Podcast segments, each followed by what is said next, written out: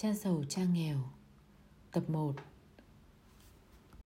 Dạy con làm giàu. Lời nói đầu. Một trong những nguyên nhân khiến người giàu ngày càng giàu, Người nghèo thì ngày càng nghèo.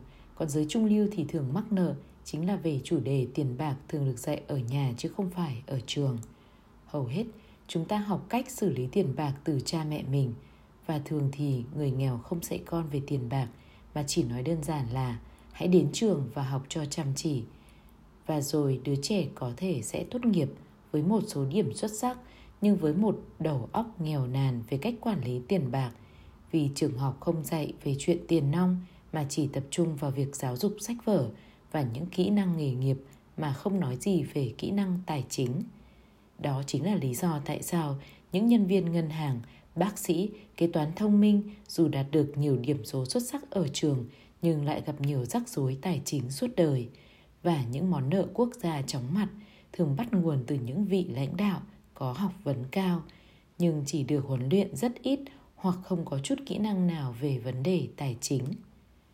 Một quốc gia có thể tồn tại như thế nào nếu việc dạy trẻ con quản lý tiền bạc vẫn là trách nhiệm của phụ huynh mà hầu hết họ không có nhiều kiến thức về vấn đề này.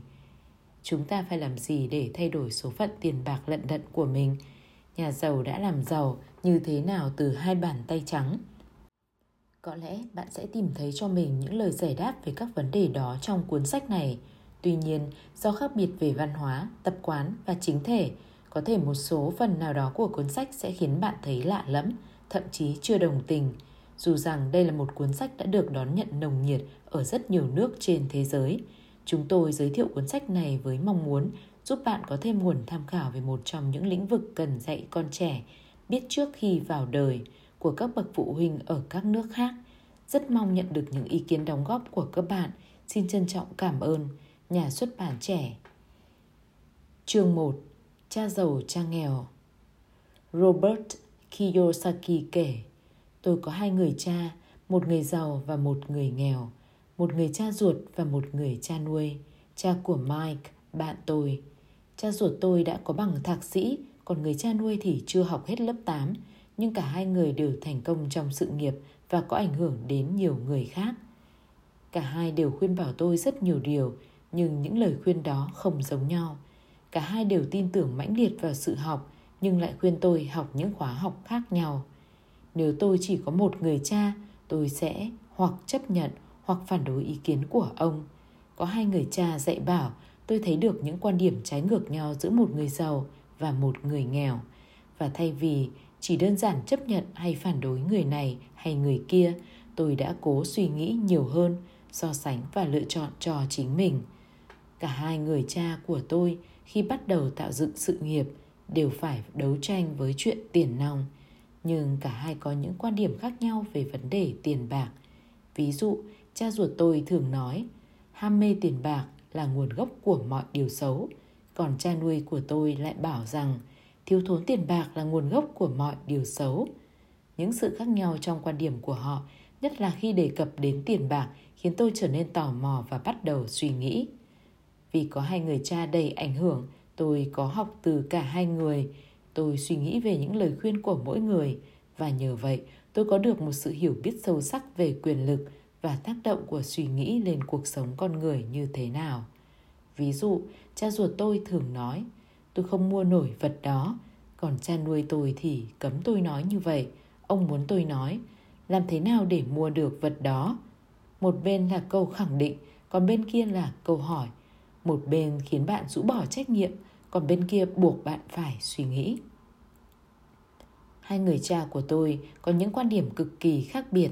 Chẳng hạn, một người bảo phải học cho giỏi thì mới được làm việc ở những công ty tốt. Người kia bảo học cho giỏi thì mới mua được những công ty tốt. Một người tin rằng ngôi nhà là số đầu tư nhiều nhất và là tài sản lớn nhất của chúng ta. Người kia lại nghĩ khác. Ngôi nhà cũng là một khoản tiền phải trả và nếu ngôi nhà là khoản đầu tư lớn nhất của con thì con gặp rắc rối rồi đây. Cả hai người cha đều trả tiền hóa đơn đúng thời hạn, nhưng một người luôn trả đầu tiên, còn người kia luôn trả sau cùng. Một người vật lộn để tiết kiệm từng đồng một, người kia chỉ làm một việc đơn giản là đầu tư. Một người dạy tôi cách viết một lá đơn xin việc thế nào cho ấn tượng để có thể tìm được việc làm tốt. Người kia dạy tôi cách viết một dự án kinh doanh tài chính như thế nào để có thể tạo ra công việc. Được huấn luyện bởi hai người cha, tôi có thể quan sát tác động của những suy nghĩ khác nhau lên cuộc sống con người. Tôi thấy người ta thực sự định hình cuộc sống của họ qua suy nghĩ của chính họ. Ví dụ, người cha nghèo của tôi luôn phản nàn, tôi sẽ không bao giờ giàu lên nổi và lời tiên đoán đó đã trở thành sự thật. Ngược lại, người cha giàu của tôi luôn nói những câu đại loại như tôi là một người giàu, mà người giàu thì không làm những việc đó. Ngay cả khi ông gặp thất bại thảm hại sau một cuộc đầu tư lớn không thành, ông vẫn nghĩ mình là một người giàu. Ông nói có khác biệt giữa người nghèo nàn và phá sản. Phá sản chỉ là tạm thời, nhưng nghèo thì vĩnh viễn. Những quyền lực của suy nghĩ không bao giờ có thể đo hay đánh giá được, nhưng đó là một điều hiển nhiên mà tôi nhận thức được ngay từ khi còn nhỏ. Tôi thấy rằng người cha nghèo không phải nghèo vì số tiền ông kiếm được mà vì những suy nghĩ và hành động của ông. Dù cả hai người cha của tôi đều rất tôn trọng việc giáo dục và học hỏi, nhưng họ lại bất đồng về việc học cái gì là quan trọng. Một người muốn tôi học hành chăm chỉ, có thứ hạng chuyên môn cao để có công việc tốt, kiếm được nhiều tiền. Người kia khuyến khích tôi học để trở nên giàu có, để hiểu tiền bạc làm việc như thế nào và học cách bắt tiền bạc phải làm việc cho mình. Ông thường nhắc đi nhắc lại, tôi không làm việc vì tiền, tiền bạc phải làm việc vì tôi. Năm lên 9 tuổi, tôi quyết định nghe theo và học hỏi từ người cha giàu về vấn đề tiền bạc.